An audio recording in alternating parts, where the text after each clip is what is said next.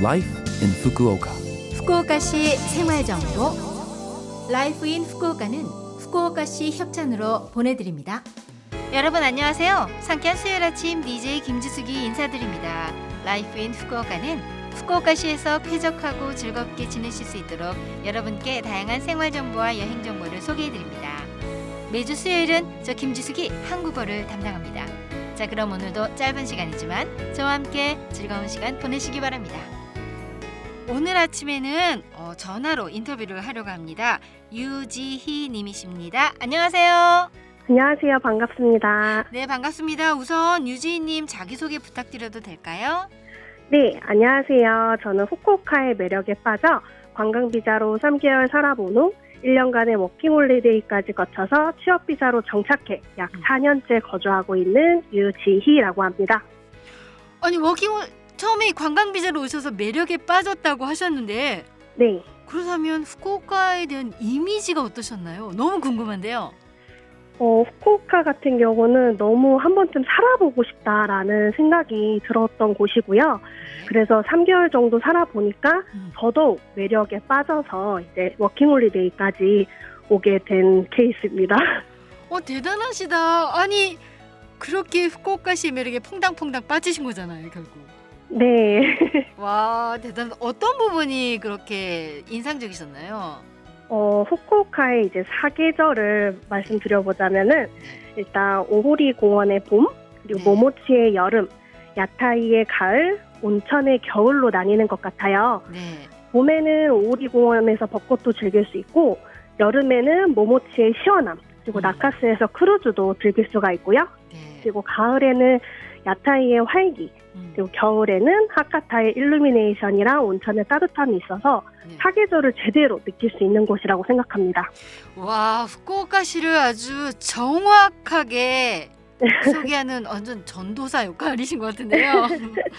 네, 어, 네 유지님이 얼마나 후쿠오카시를 사랑하는지 지금 소개로 제가 느낄 수 있었습니다. 아, 감사합니다. 네. 네, 자 제가 질문 순서가 좀 뒤바뀌었는데요. 지금 네. 4년째 거주하고 계신다고 말씀하셨는데 네. 어떤 일을 하고 계시나요? 어, 현재는 웹 디자이너로 근무 중이고요. 네. 이전까지는 여행사에서 근무했었습니다. 그래서 이렇게 간략하고 명료하게 후쿠오카의 매력을 설명을 하실 수 있었구나. 네, 후쿠오카 너무 살기 좋은 곳인 것 같아요. 저도요. 그렇게 생각해요. 자 그러시면 후쿠오카에 와서 그 문화적 차이로 당황하시거나 놀라신 적 있으셨나요? 그렇다면 네. 어떤 일이었는지 그 경험담 들려주시겠어요?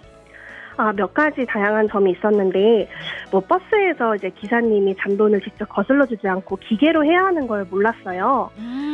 그래서 처음에 동전을 넣고 안 거슬러 주시길래, 그 처음 왔을 때는 몇 번은 계속 더 많이 지불을 음. 하고 다녔던 것 같아요. 아 뭐 거스름도 포기하고.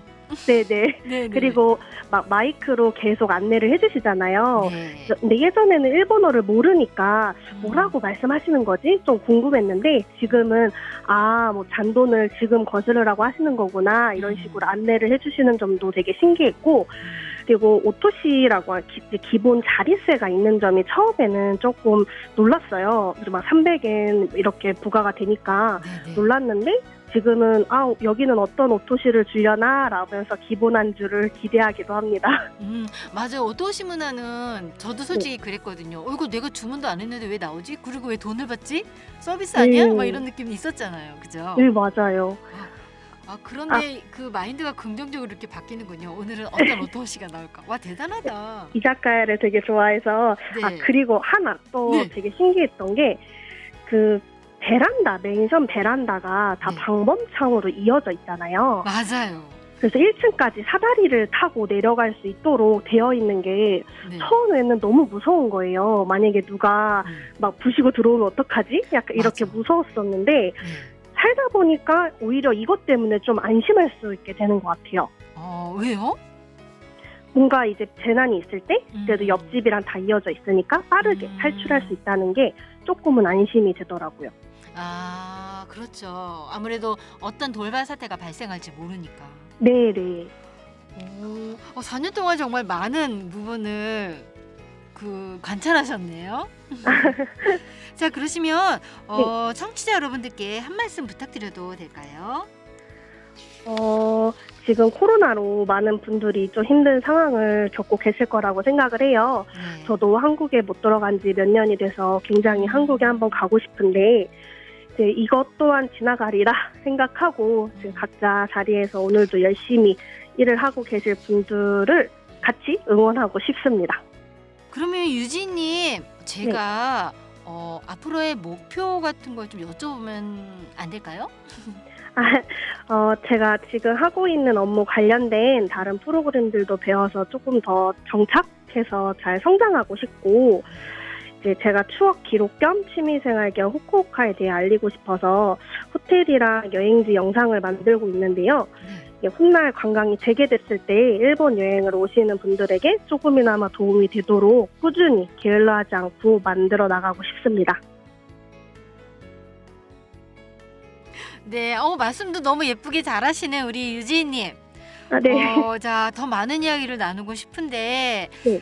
자, 아쉽지만 이제 마지막으로 유진님에게 그 신청곡 그 네. 여쭤볼까 싶은데 어떠세요? 아, 네. 저는 그 신해철님의 그대에게 듣고 싶습니다.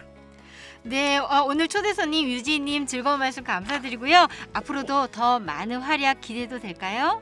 아, 네. 잘 부탁드립니다. 잘 부탁드립니다. 오늘 인터뷰 감사합니다. 네, 감사합니다.